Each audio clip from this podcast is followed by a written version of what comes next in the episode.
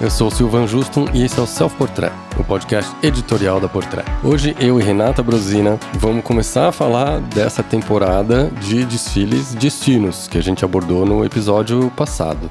Né, Rê? Quais foram os desfiles que a gente viu essa semana e que a gente vai falar hoje? Oi, Sil, tudo bom? Tudo e você? Tudo certo. Então, agora a gente fala, né, o termo desfiles destino, porque nem todo mundo tá na mesma página, né? Tem uns que desfilam inverno, outros pre-fall, outros resort, enfim, tá uma. As coleções estão misturadas, né? Então, porque tem algumas marcas que não fazem parte mais de calendário, como a própria Celine, que saiu da semana de moda, né, daquela, daquela correria, né, de um desfile atrás do outro, escolheu né, o seu tempo para poder desfilar, a sua alocação.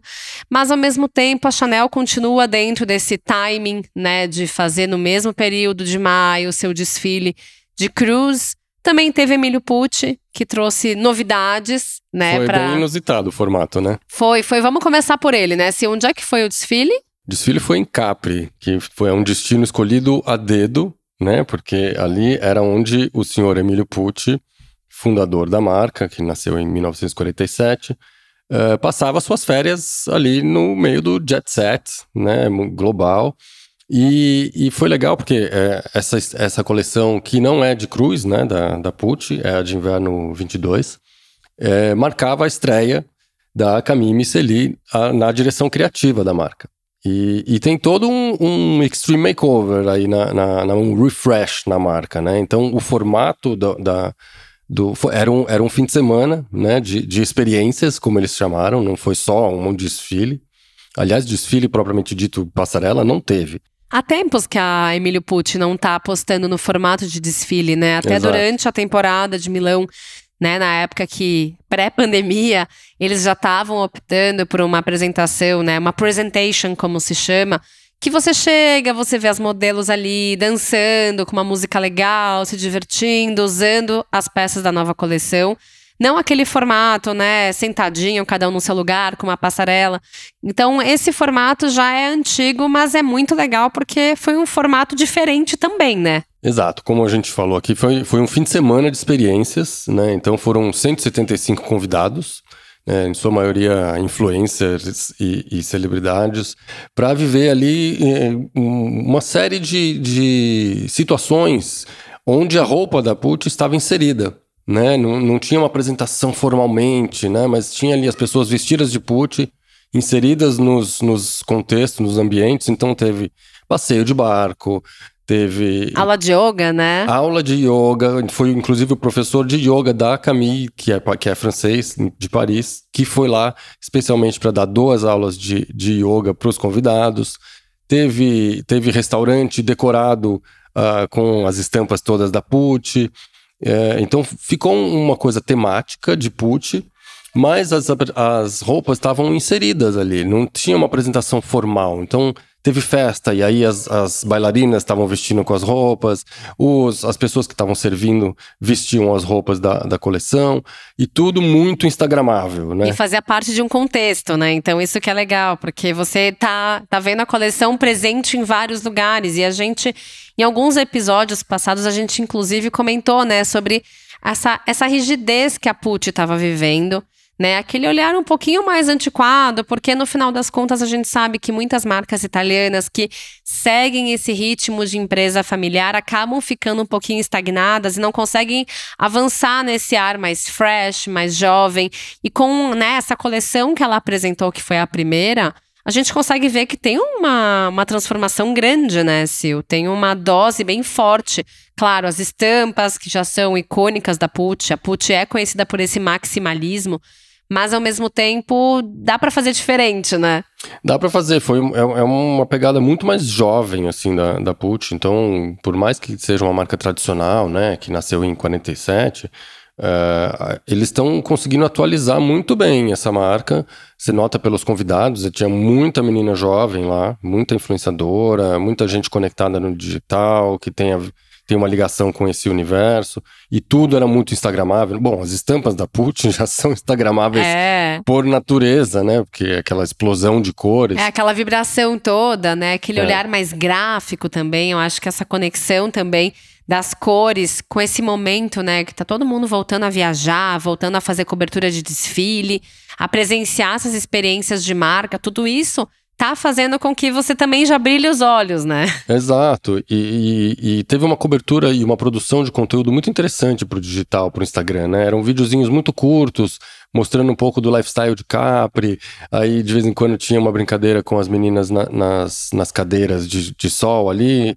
É, foi- era divertido, o clima era muito fun. Né? Então, como a gente falou, inclusive no episódio anterior, que os desfiles destinos são, antes de tudo, uma possibilidade de, de imersão no universo da marca, eu acho que o, a Pucci fez o bingo, assim, porque mais imersão que isso, impossível. E é legal porque marca uma nova fase da, da label, que agora parece que vai conversar muito mais com o público de outra faixa etária, né? Exato, exato. E também é aquela coisa, a Putin não era muito presente nessa conexão, né, de ser parte, né, de um calendário de destinos de viagem. Então, é muito interessante porque a gente vê que de fato eles estão abraçando uma transformação completa, não só a mudança estética, mas também, né, todo esse buzz que é de você fazer essa movimentação, seja, né, das convidadas, que é que tem a composição de influenciadoras, jornalistas, celebridades, tudo isso acaba fazendo com que também a marca fique mais forte, né, Sil? Mas teve outra marca francesa que não fez desfile com convidados, que não foi para um destino deslumbrante como foi da outra vez, né? Recentemente, o Ed Slimani tinha escolhido para a última coleção Mônaco, né, para fazer a apresentação dele, né, nas, nas calçadas de Mônaco. Mas dessa vez a Celine fez um desfile bonito, né, Sil? Foi bonito e ele, ele continua fazendo os desfiles em vídeo, né? Apesar de, de dos desfiles presenciais terem voltado, mas o Slimani continua com a pegada dele nos vídeos, muito bem feitos, muito bem editados, e em lugares icônicos, né, da França ali. Dessa vez ele armou o, o, o vídeo desfile em duas locações icônicas, né, em Paris. O Hotel National des Invalides e o Salon da Parra no Hotel de la Marine. E então teve uma mistura ali de, com, do muito urbano da, da coleção, né? das- daquelas roupas práticas, urbanas, muito jeans que ele tá apostando, com o, o- aquela. Teve o contraste dessas roupas urbanas e, e modernas e atemporais com aquele rococó todo da decoração interna dos. dos Ele gosta bastante, ele né? adora. Mas isso aí a gente não vê na roupa dele, né? Ele gosta dessa exuberância, dessa coisa mais clássica francesa. E eu lembro que quando eu fiquei hospedada a última vez que eu fui para Paris no Lutetia, era quando ele estava morando na suíte presidencial. E, e eu lembro que eu estava conversando com a RP da época, ela disse: ai, porque ele veio aqui, ele falou que ele gostou por conta né, desses detalhes. Tinha algumas partes do hotel que tinha uns detalhes mais rococó. E aí eu falei, mas que estranho, não é, porque não muito. tem nada a ver com a estética nada, dele, né? nada. Mas aí você começa a ver, né, que essa repetição, né, de cenários, desses lugares muito pomposos franceses, não tem nada que ver com, né, essa pegada que ele tem, mais burguesinha, né? Então acho que no final das contas dá um contraste interessante, É, né? eu acho que é, é proposital. Ele busca esse contraste entre o, o tradicional dos, pé- dos prédios históricos de Paris, né? Esse rococó, aquelas decorações douradas. Não, e também aqueles lustres, né, bem rebuscados, com aquela pegada bem de cristal, sabe? Então, eu acho que o Slimane ele consegue trabalhar bem esse contraste, mas na passarela a gente viu que se tem alguém que sabe fazer jaqueta de couro, é ele, né? Ele continua fazendo os clássicos dele, que ele adora, né? Que são tipicamente urbanos, que você pode ver passeando nas ruas de Paris tranquilamente. Que são as roupas, as peças de couro. O Agora, jeans também. Ele tá se especializando em fazer um jeans muito do bom agora. Tem os trench coats todos, os casacos. A e- alfaiataria também, ele gosta muito, né, daqueles casacos um pouquinho mais alongados, mas dessa vez também tiveram alguns tipos de paletós cropped, que ele fez um contraste legal com o vestido. Ele gosta muito também de explorar esse, essa conexão do suéter mais do dia a dia com uma saia piton, moletom e brilho. É, moletom e brilho. Tem, tem, um, tem uma parte, ele adora um brilho desses nightclub, né? Exato, Então, exato. ali- Desde a época de Laurent, a gente já via que ele Exato. tinha essa brincadeira, né? De é, meio que fazer como se fosse aquela menina que saiu da balada e jogou um moletom por cima pra ir pro primeiro compromisso do dia, mas tá com aquele brilho ali por baixo, sabe? É, ele tem essa manha de desmontar o look glam, né? Ele tem, então tem ali os tubinhos e os curtinhos todos brilhantes, tem o slip dress longo todo de brilhos também. Só que ele desmonta, ele põe um coturno no pé, põe um óculos escuro na menina, põe o moletom junto. Então tudo vira meio uma coisa street, que, que, é, um- que é uma maneira de usar muito easygoing essas peças noturnas, né? E isso é uma especialidade do, do Slimane, ele sabe fazer isso muito bem. Exato, e as pessoas agora, só um parênteses, né? Eu, eu acabei olhando muitos comentários sobre essa coleção do Slimane, né, para Celine.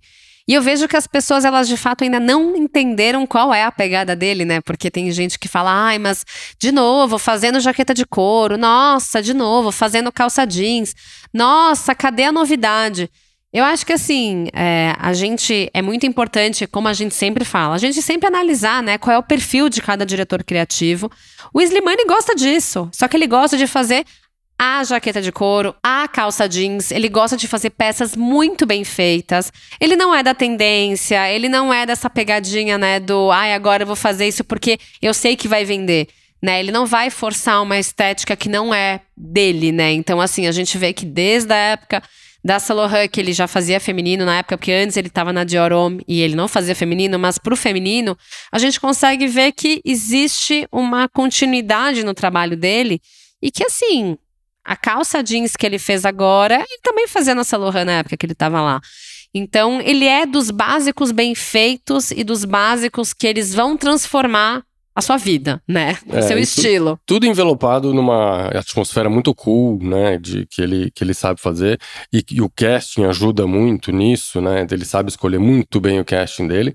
E tem uma pessoa neste casting que está. É explosiva, né? É, que, que pra- acho que é uma jogada de mestre do, do Slimane, assim, uma estratégia de marketing ao mesmo tempo genial, que é uma pessoa que já virou embaixadora da marca há duas estações, né? É a segunda vez que ela, ela desfila e nesse meio tempo ela já fez um monte de coisa. Como é, É, o nome ele já dela? fotografou ela pra capas, né? Então, assim, o Slimane, pra, né, só pra gente contextualizar pra quem não sabe, ele também é fotógrafo.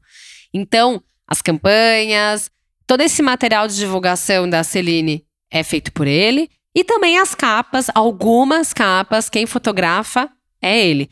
Então, ao mesmo tempo, ele gosta de deixar muito bem amarrado, ele é bem criterioso, por isso que se vocês forem no Instagram da Celine, vocês vão ver que época Phoebe Philo não existe, é a partir dele, né, Sil? Então, assim, ele é muito criterioso com a imagem. E aí ele acabou encontrando a Lisa, que é a Lalisa, como chamam, lá, Uhum. lá, lá, lá, Lisa, tem vários Lalás antes o nome dela Na, na arroba do na Instagram. arroba né? do Instagram, que ela é asiática. E ela, no final das contas, acabou sendo uma menina Celine. Ela é da cena do K-pop, né? Isso, na isso. Coreia. Então, assim, ela tem esse olhar bem jovem, ela tem cabelo curto, ela muda a cor do cabelo, Agora tá, tá rosa, né? tá rosa. Mas ela tem uma atitude muito Celine, né? Ela não é aquela patricinha, né, cheia de, de laque no cabelo, mas também ela é uma menina do dia a dia, uma menina da rua que se veste bem, que tem um estilo próprio. E eu acredito que esse é o caminho que, né, muitas vezes os marketings abaixo dos diretores criativos não estão muito acertando, né, Sil? É, eu acho que no caso dela é uma grande sacada. Se a gente você pega o, Instagram dela, tem muita coisa pra Celine, ela realmente virou embaixadora. A cada três posts, dois são Celine, né? Exatamente. Tem campanha de alta perfumaria também que ela fez. Então, assim, ela é uma colaboradora. E as capas, frequente. as capas que são onde a Celine aparece, é ela que tá vestindo, né? Tem capa da Pop, tem capa da, da Vogue. Vogue Japão, né? É, e, e vestindo Celine sempre, né? Então é, é, é um golaço, assim, da, da, da, da Celine, do Slimane, claro. Essa menina tem 78 milhões de seguidores. É, muita gente. E parece que tudo que veste vende, né? Exato, exato. Que ela é um estouro lá na Ásia e que todo mundo se espelha muito nela. Ela é uma sensação.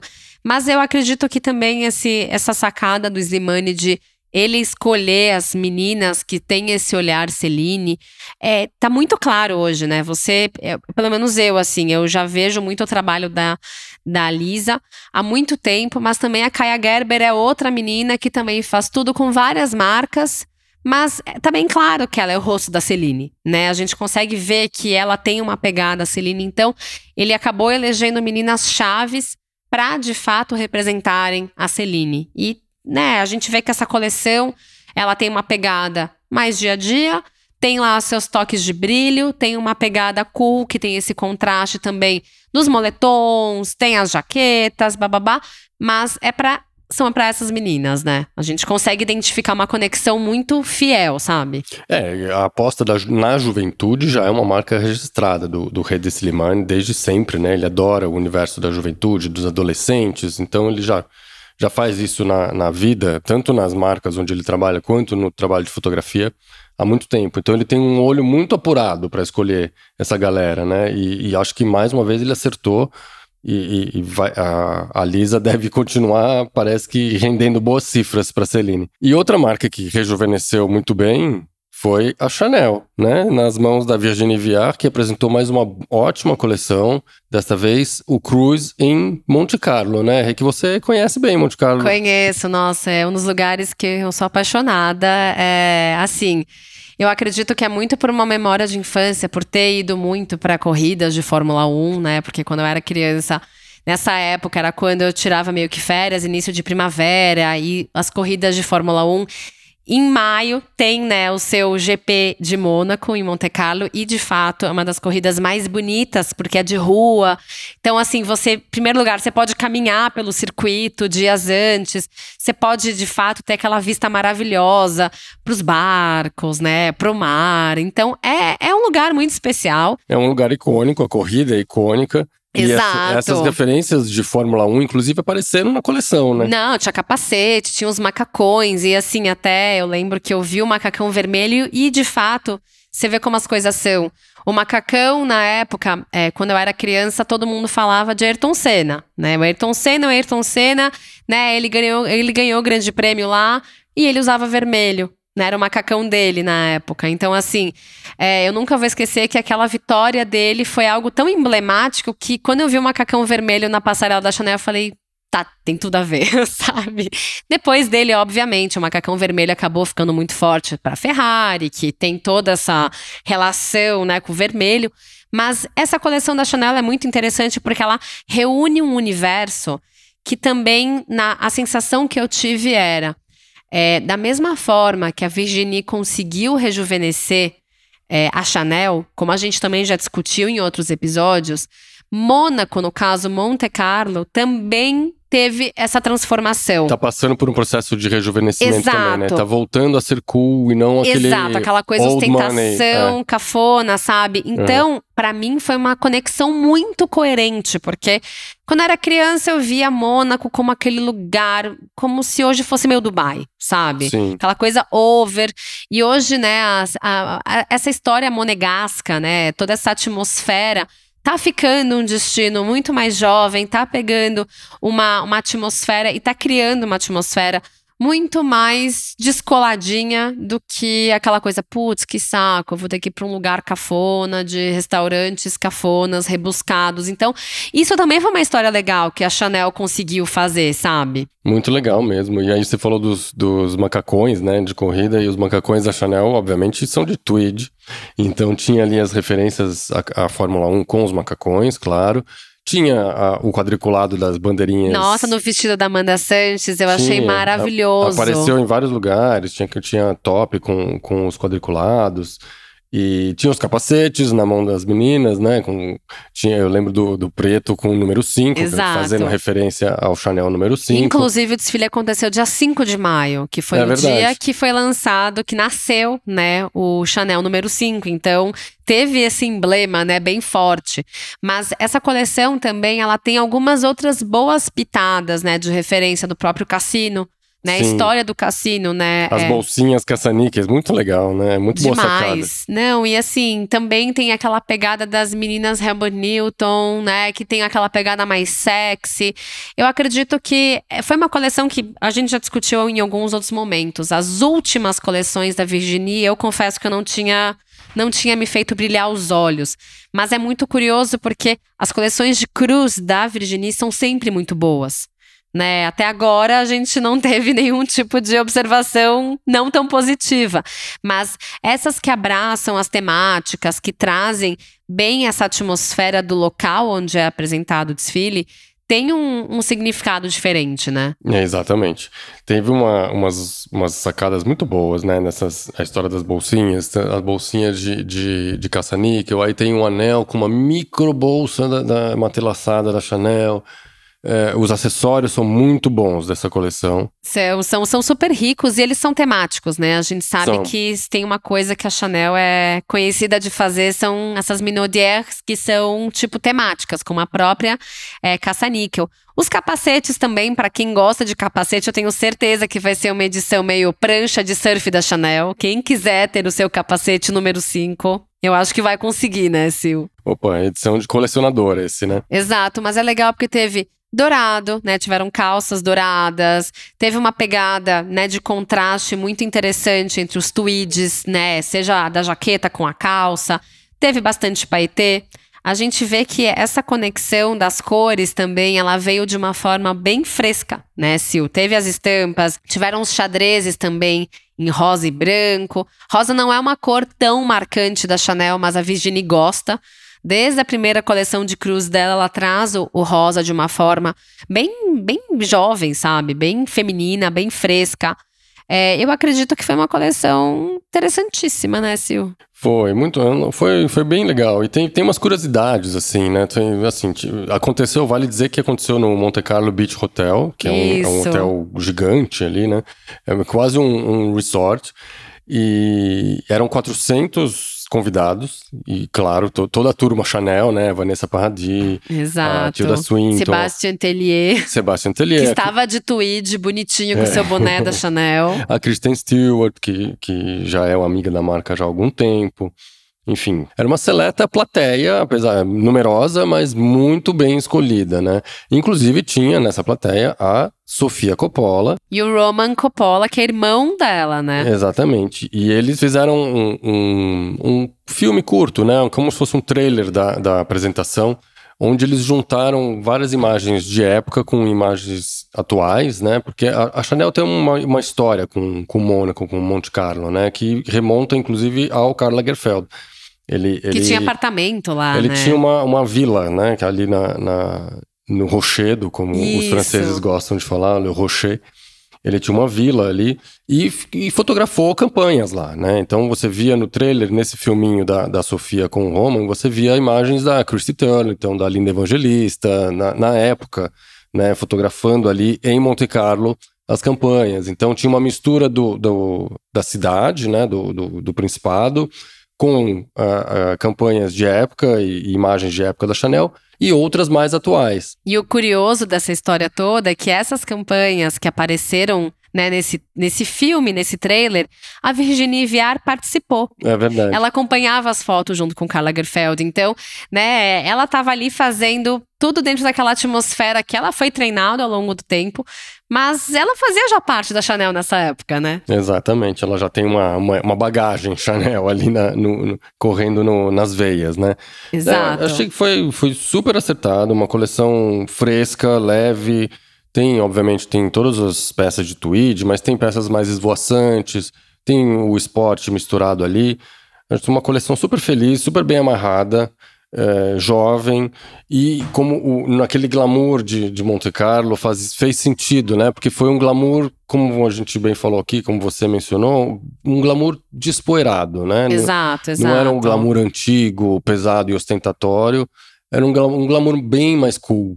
Então, acho que. É, sem dúvida. Há 10 anos eu tenho certeza que a Chanel e Monte Carlo também estavam na mesma conexão, porém mais empiruados. Exato. Né? Então, era outra pegada. É, era outra pegada. Então, hoje a gente vê que né, esse caminho tá rolando de uma forma tão natural também. A gente tá vendo né, esse rejuvenescimento de tantos, né, tantos destinos, de tantas marcas, é, é um movimento que agora só vai aumentar, né? Esperamos. Esperamos. Vamos ver o que, que essa temporada de intercoleções nos reserva, né? De repente Exato. a gente faz outro episódio aqui falando dela se tiver algum destaque. Exato, e o que vale também ressaltar é que, assim, na temporada passada da Celine, o Ed Slimane já tinha escolhido Mônaco. Então não, você vê, né, como é que ele tem um olhar bom, né, seu? Visionário. Visionário demais. Então voltamos no próximo episódio, Rê. Até lá. Até, Sil. Obrigada. Valeu. A trilha sonora, a mixagem e a masterização do Self Portrait são do Edu César. A edição do Arthur Canto e a direção do Alan Eliezer.